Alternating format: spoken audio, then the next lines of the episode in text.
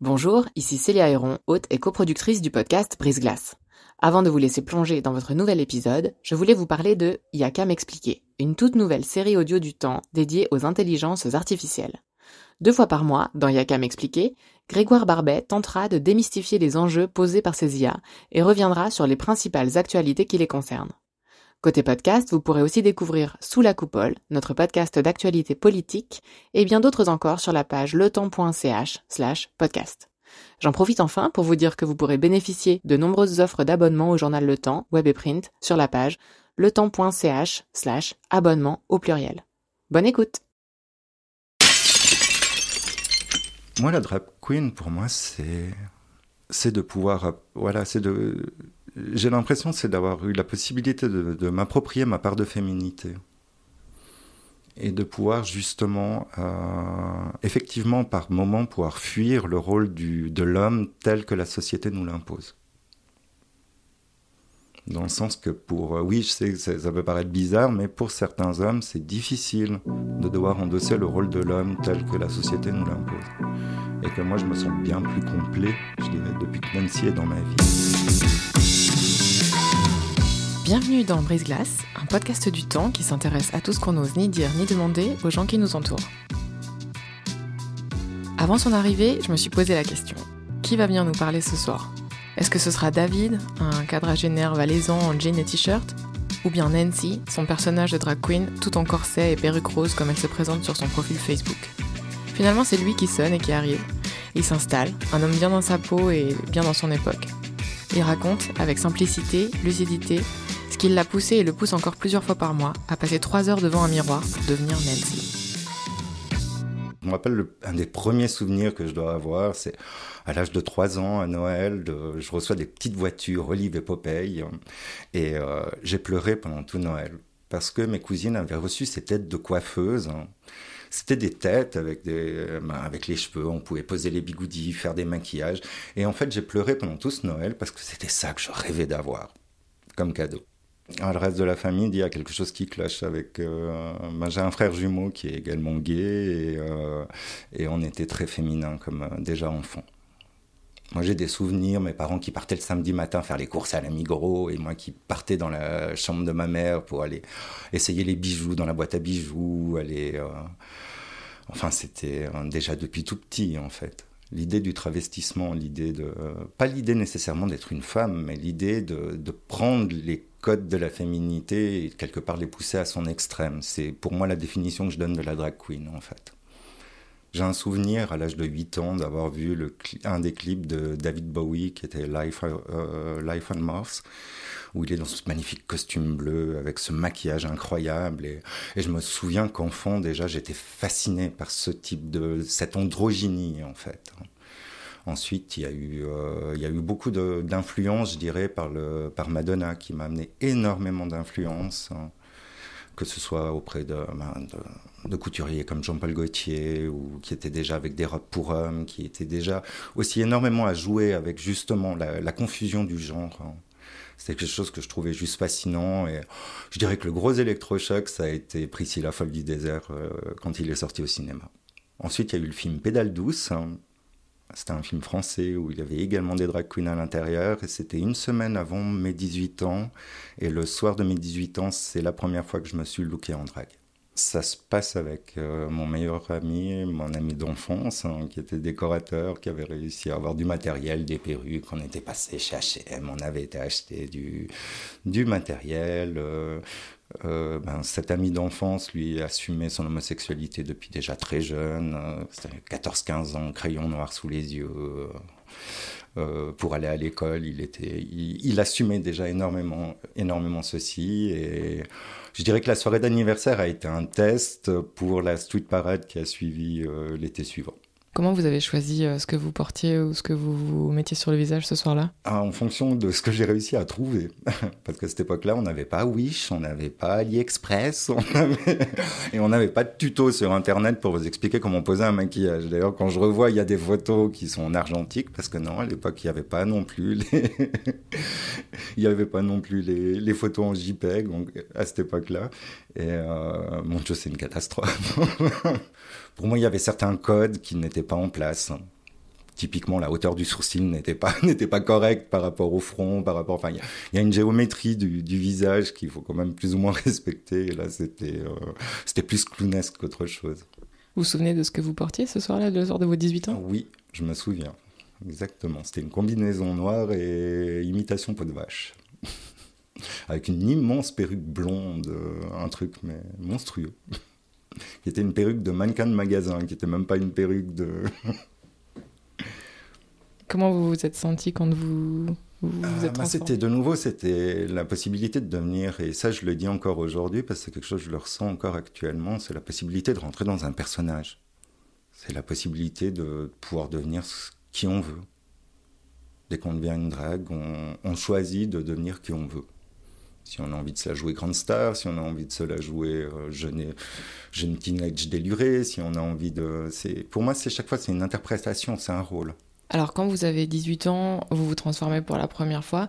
Qu'est-ce que euh, vous pouviez faire ou dire dans cette combinaison en peau de vache que vous ne pouviez pas faire en tant que euh, jeune homme de 18 ans en Valais? De pouvoir justement de pouvoir jouer avec les différents codes. J'estime que le maquillage n'est pas nécessairement réservé aux femmes. La possibilité de pouvoir marcher avec des talons parce que j'avoue que j'adore ça. Euh, et, de nouveau, la possibilité, ben, c'était une forme de revendication, une forme de provocation. Il y avait quelque chose de l'ordre, il, y a quelque chose de l'ordre de la revendication de quelque chose. on est dans la transgression. Et euh, après, je me souviens, le plus beau souvenir, ça a été à la première street parade à Zurich, où euh, là, ça a été accueilli avec la bienveillance extérieure. Hein. C'était ça qui était hallucinant. C'est le nombre de personnes qui vous arrêtent pour demander de faire des photos, le nombre de personnes qui... Euh, c'était... Euh, c'était tout d'un coup prendre conscience qu'effectivement... Euh, bah, même le David de 18-19 ans, s'il était parti à la street parade avec un t-shirt blanc et puis un, un jeans, il n'aurait pas vécu un quart de ce qu'a vécu Nancy en étant en drague dans un événement comme celui-ci. Quand je deviens Nancy, je deviens un personnage irréel. Et pour la personne qui est en face, il, se confie beaucoup plus facilement en fait. On arrive plus facilement à rentrer dans des sujets beaucoup plus intimes parce que je ne représente, je représente quelque chose d'irréel. Nancy, euh, qui est en fait mon nom, le Nancy Boy. Nancy Boy était mon pseudo sur Internet depuis la fin des années 90. C'était euh, tiré d'une chanson de Placebo.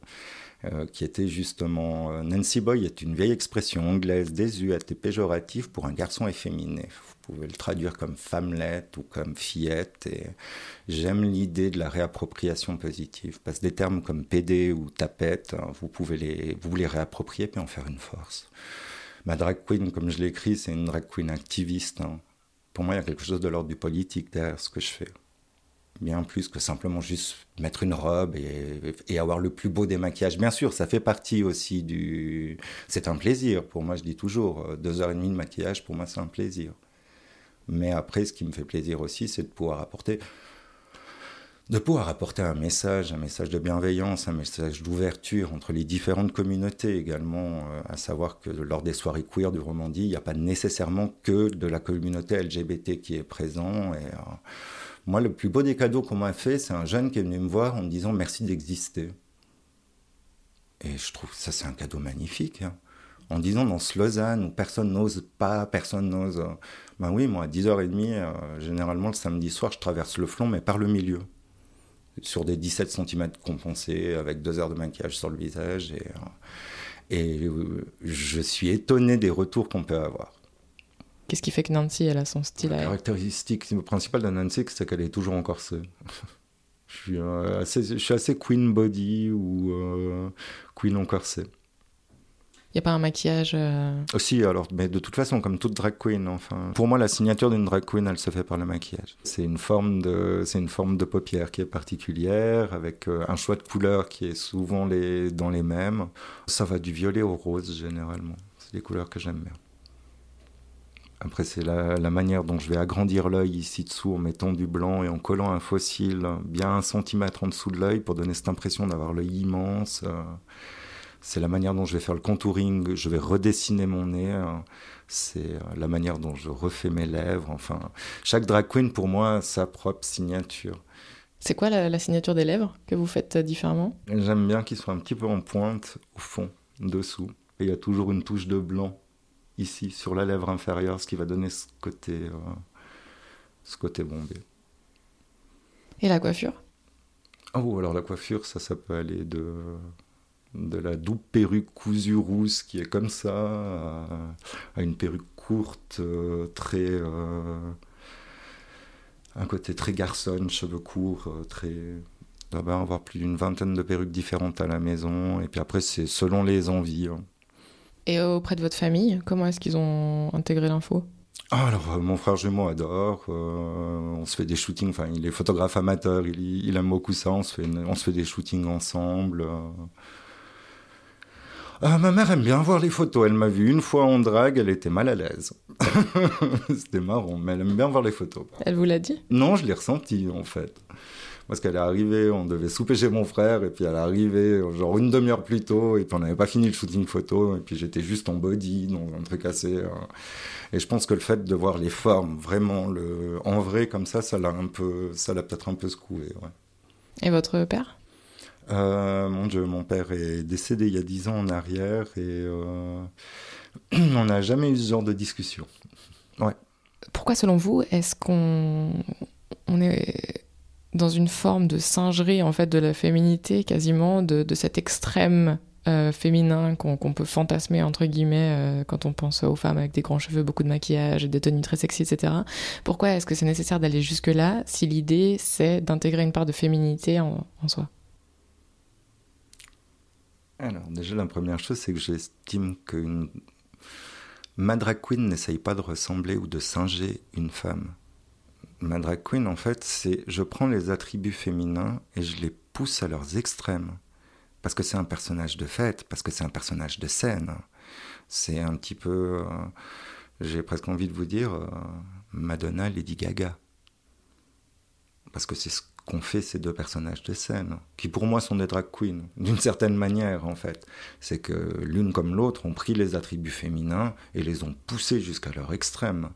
Madonna, ça a été, enfin, elle a ouvert une voie dans les années 90 qui était, euh, qui était je veux dire, quand moi je vois Madonna dans le corset euh, sans pointe doré du Tour Ambition Blonde, de, enfin, le corset de Gauthier, c'est une tenue de drague, c'est pas une tenue pour une femme qui, vous voyez ce que je veux dire. Hein. Et euh, c'est ça qui était magnifique, justement, c'était de d'essayer d'arriver à un niveau d'icône. Moi, j'aime bien l'idée que Nancy n'est pas un personnage réel. C'est pour ça que généralement je réagis assez mal quand les gens me proposent des trucs ou euh, avoir un rapport sexuel ou voilà faire des trucs dans les toilettes. C'est que j'ai juste l'impression je suis une icône sur papier glacé, mais je n'existe pas. Et, euh, et j'arrive pas à comprendre qu'il y ait des gens qui puissent se projeter euh, d'avoir quelque chose de sexuel, parce que pour moi, c'est vraiment, voilà, c'est une icône. C'est vraiment dans cette idée-là. Est-ce que vous avez le souvenir de, à l'époque où vous commenciez un peu sur cette scène-là, de réactions euh, négatives? Euh, Réaction Moi, non, j'ai pas ce sentiment-là. Pas à l'époque. Hein. Moins qu'aujourd'hui. Ah ouais? Ouais. Parce que je pense, c'est horrible ce que je vais vous dire, mais je pense qu'à l'époque, on était tous persécutés qu'on était tous, euh, on se cachait tous, et que c'était tellement difficile hein, de vivre avec. Euh, euh, là, je reviens en 1998, hein, tellement difficile. On est avant le partenariat enregistré, on est avant toutes ces. Et, et l'homosexualité, excusez-moi, elle n'était pas, pas spécialement bien vue à cette époque-là.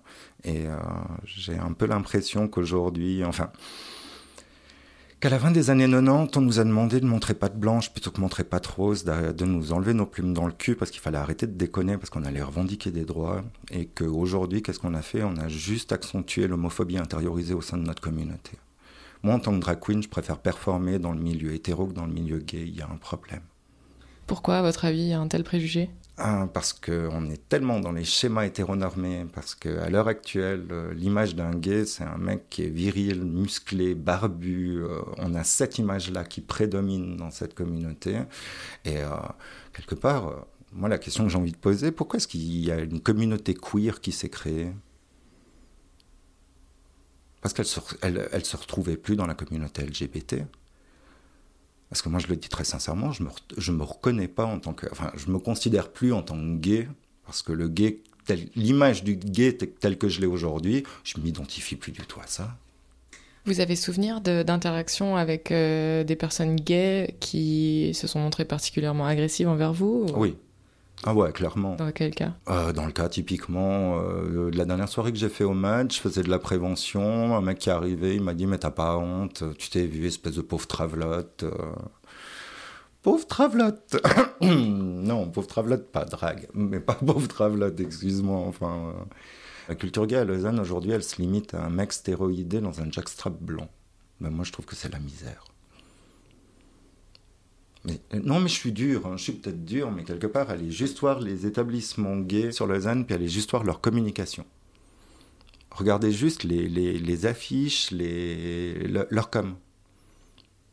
Je veux dire, c'est toujours un mec musclé, poilu, barbu, sur toutes les affiches. Et ça impose en fait une espèce d'image dans cette communauté où effectivement quand on est un peu plus féminin ou quand on est justement un peu plus en dehors de la norme, ben là aujourd'hui, euh, ben à force d'avoir entendu qu'il fallait, voilà, qu'il fallait être le plus lisse possible, parce qu'effectivement c'est en imitant les hétéros qu'on va se faire accepter, c'est bien connu. Euh, eh ben, il y a une espèce de culture au sein de la communauté où effectivement maintenant on est mal vu et que les drag queens donnent, une mauvaise image de la communauté, comme les poppies, comme les, euh, comme tout ce qui sort du cadre en fait. Et moi, des fois, je suis un petit peu en colère contre ça, parce que juste savoir que si aujourd'hui on a des droits, c'est bien, parce que c'est les drag queens qui ont ouvert la voie euh, cette nuit de juin 69 à Stonewall. C'était pas des. C'était pas des gays, des lesbiennes, cadres sup euh, en costume. C'était les plus démunis de la communauté et ceux qui étaient le plus maltraités aussi. Hein qui ont, lancé ces émeutes. Et, moi, quelque part, comme je le dis toujours en tant que drag queen, quand on devient une drag queen, on porte aussi tout cet historique-là par rapport à ça. Et on est, je pense, plus que jamais, enfin, quand on voit le, les schémas de binarité, quand on voit le, je pense que plus que jamais, on est nécessaire au sein de cette communauté aujourd'hui. Pour moi, qu'est-ce qu'une drag queen? À la base, une drag queen, c'est un artiste qui présente un numéro, une performance. Et ça dépend les soirées, ça dépend ce qu'il y a à venir. Là, ce qu'il faut comprendre, c'est que moi, pour construire un numéro, numéro, il va faire entre 3 et 5 minutes. Alors moi, j'aime faire des montages en rajoutant des, des réplicules de films. J'aime que ça parte un peu dans tous les sens. Je suis assez comedy queen. C'est-à-dire que je suis pas à mettre une chanson de Britney puis à faire juste le, le playback de Britney. C'est que j'aime que ça parte un peu dans tous les sens. Je ris beaucoup de moi-même. Euh, au, courant de mes shows. J'aime quand il y a des changements de costume, quand il y a des reveals, ce qu'on appelle des reveals. Ça veut dire que tout d'un coup, en plein milieu du numéro, pouf, on enlève la perruque et dessous, on a une deuxième perruque qui est posée. On a une... Mais c'est des heures, des heures, des heures déjà de procrastination pour monter le truc dans sa tête, faire les montages des sons les costumes, les... mais que tout d'un coup, je regarde un truc sur, euh, sur YouTube ou bien autre, et tout d'un coup, je vois un oh, ok, et je commence à sortir euh, les ringstones, je commence à coller des pierres, coller des... Parce que tout d'un coup, il y a eu une... Euh, voilà, il y a eu une... je dirais un éclair de créativité qui est arrivé comme ça. J'ai une idée et j'ai envie de le faire et je le réalise. Hein. Ça, c'est aussi un très beau cadeau que m'a fait une fille qui est venue me voir au Romandie un soir en me disant Tu me fais chier. Je réfléchis, mais qu'est-ce qui se passe? Elle me fait Mais regarde-toi, t'es dans un body transparent. J'avais une espèce de casque à plumes avec un, mais un body vraiment quelque chose de très sexy. Hein. Elle me disait mais moi une fille qui s'habille comme ça, elle a l'air de la dernière des traînées. Hein. Et toi, tu es tellement forte, hein. tu es tellement euh, dans ta féminité, tu es tellement forte comme ça que oh, t'en es es juste sublime. Et elle m'a dit ça m'énerve que ce soit un mec qui vienne m'expliquer de quelle manière on peut se réapproprier sa féminité puis elle m'a dit parce qu'elle, elle n'avait pas le droit de faire ce que moi je me permettais de faire, parce que c'était un signal de danger. C'était un signal qu'elle émettait, elle pouvait potentiellement se mettre en danger. Et moi j'ai aussi un problème par rapport à ça. au fait que les femmes ne peuvent plus se permettre d'être féminines à l'heure actuelle pour sortir. Et euh, je vous le dis sincèrement, le mal oppresseur pour m'être fait agresser euh, un soir à Lausanne, le mal oppresseur, on, connaît le même, je vais dire. C'est-à-dire que dans des soirées, il y a des mecs qui nous mettent la main au cul, il y a des mecs qui nous. Euh, qui, se, qui, se, conduisent comme ils, se conduisent envers les femmes, en fait. Et je me rappellerai toujours, j'ai toujours une scène au, dé, je suis sur un podium en train de danser, un mec essaie de me mettre la main sous ma robe. J'ai fait une première fois, écoute, arrête. Deuxième fois, écoute, arrête. Puis la troisième fois, ben, en fait, c'est David qui a été obligé de sortir. Dire que j'étais de nouveau perruque blonde, très fichy, très woman, euh, super belle femme, et tout d'un coup, ça a été, mais putain, tu me lâches, quoi, je suis un mec, merde. Et là, à ce moment-là, le gars circulait en disant, oh, écoute, je suis désolé, excuse-moi. Mais il a fallu que je fasse ressortir le mec hein, pour qu'il. C'est, c'est, juste. Enfin, c'est juste inacceptable. Bienvenue dans la vie de toutes les femmes. Ouais, mais non, non, mais je le comprends complètement. Enfin, traverser, mais, ne serait-ce que traverser le flon quand vous sortez du Romandie à 3 heures du matin. Euh, oui, oui, effectivement. Alors nous, oui, on est généralement entre 4 et 6 drag queens, et puis euh, on fait en moyenne entre 1m80 et 1m90. Euh, on entend des mots, mais euh, il y a une forme de quand même. L'effet de groupe est quand même sécurisant. Et bon, la seule fois que je me suis agressé, c'est que j'ai fait la connerie de partir seul. En drague. voilà, en fait j'avais oublié quelque chose chez moi, puis je suis reparti chez moi avec mon maquillage full drag, m'habillé en mec, et je me suis fait agresser dans l'ascenseur du pont Bessières, enfin bêtement.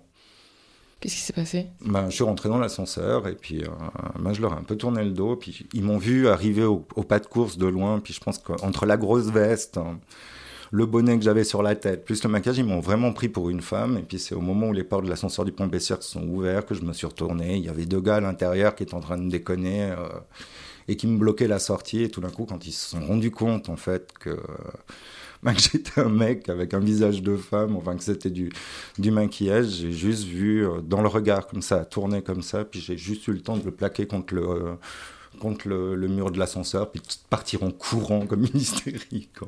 Non, voilà, je rigole là, mais c'est parce que je suis justement la drag mother, fait que d'engueuler les gamines euh, quand on sort, de faire toujours bien attention, d'être sûr, vous rentrez en Uber, vous faites attention, et puis ben, voilà, les bons conseils que j'applique aux autres, il faudrait que je les applique à moi-même, tout simplement. Mais qu'effectivement, il y a potentiellement un danger euh, de sortir. Euh, traverser Lausanne à 3 h du matin en drague, c'est potentiellement dangereux, oui. Quels sont les, stéréotypes et les clichés qui collent à l'image euh, des dragues, selon vous?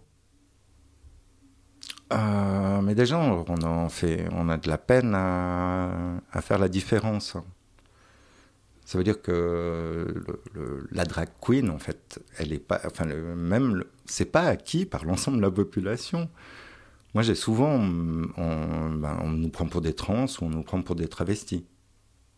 Alors, pour, pour celui qui écoute et qui ne connaît pas la différence, est-ce que vous pourriez l'expliquer? Alors, pour moi, le travesti, c'est la personne qui prend, qui, qui prend du plaisir, qui, qui, est excitée sexuellement dans le fait de, de s'habiller en femme et qui va peut-être chercher des rapports sexuels avec un un homme en, se mettant voilà, dans, le fantasme du positionnement de la femme, en fait. Pour moi, le travesti, c'est vraiment la personne qui a une excitation sexuelle. La personne transgenre, c'est euh,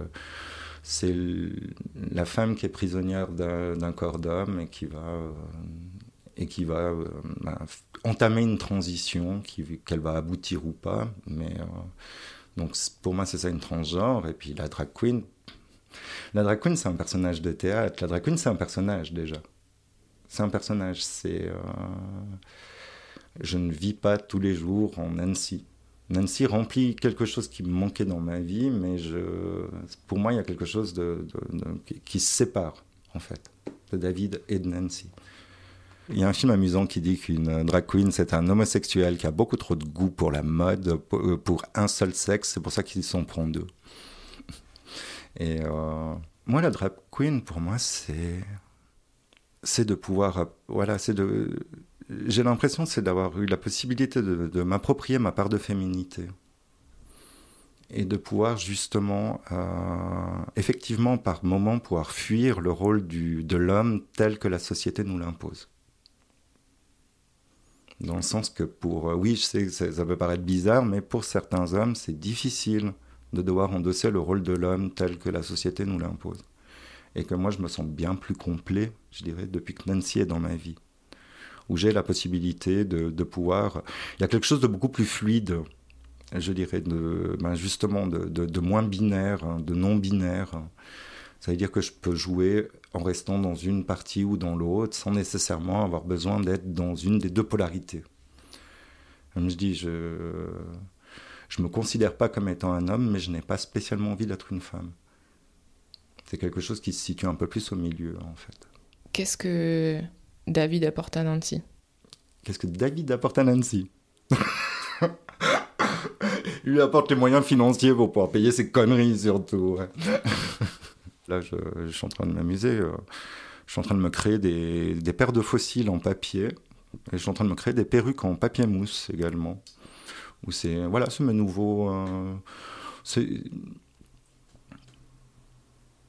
c'est ce que j'ai envie de, de, développer en fait. Pour moi, une drag queen complète, c'est une drag queen qui coud ses propres costumes, qui, qui, qui crée un maximum par elle-même en fait.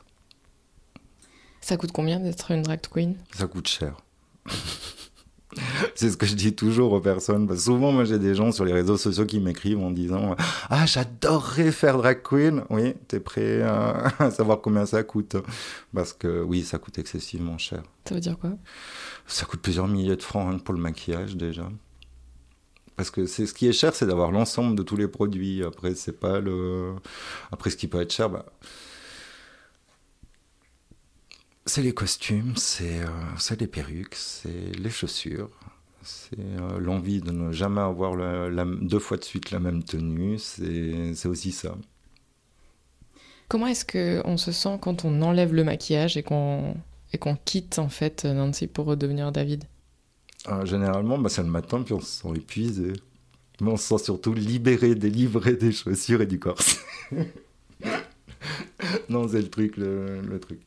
Mais. Euh, et souvent on est content. Moi j'ai toujours l'impression de. Euh, voilà, j'ai toujours l'impression, c'est. Comme je dis, c'est la meilleure des drogues. Parce que quand, je, quand j'ai terminé une soirée, ou que même qu'il y a eu performance ou qu'il y a eu chaud, généralement quand je suis sur des 17 cm, je bois peu d'alcool. Parce que j'aime avoir la maîtrise, j'aime. Euh, et puis sur, sur ces chaussures, non, on peut pas être complètement sous non plus. Et puis. Il y a un corset, il y a une perruque, il y a, énormément de choses à contrôler en même temps. Et, euh, mais généralement, c'est le plaisir de. Voilà. C'est le plaisir des, personnes qu'on a rencontrées, c'est le plaisir d'avoir touché un public, euh, c'est le plaisir d'avoir partagé une soirée avec euh, ses sœurs drag queen et puis d'avoir. et puis de s'être bien marré, tout simplement. Merci d'avoir écouté ce nouvel épisode de Brise Glace. Et au passage, un grand merci aussi aux organisateurs du Paris Podcast Festival d'avoir sélectionné Brise Glace en compétition officielle pour le prix du podcast francophone le 20 octobre dernier. Merci à tous ceux qui, sur place, nous ont fait part de leur intérêt pour ces entretiens que Virginie et moi enregistrons avec les moyens du bord deux fois par mois. Et puis continuez à nous écrire, ça nous fait toujours super plaisir de vous lire. Je suis Célia Héron, cet épisode a été produit en collaboration avec donc Virginie Nussbaum et monté par Jonas et Monet. Si vous aimez Brise Glace, n'hésitez pas à partager ce podcast sur Facebook et Twitter et à nous noter sur iTunes. À dans 15 jours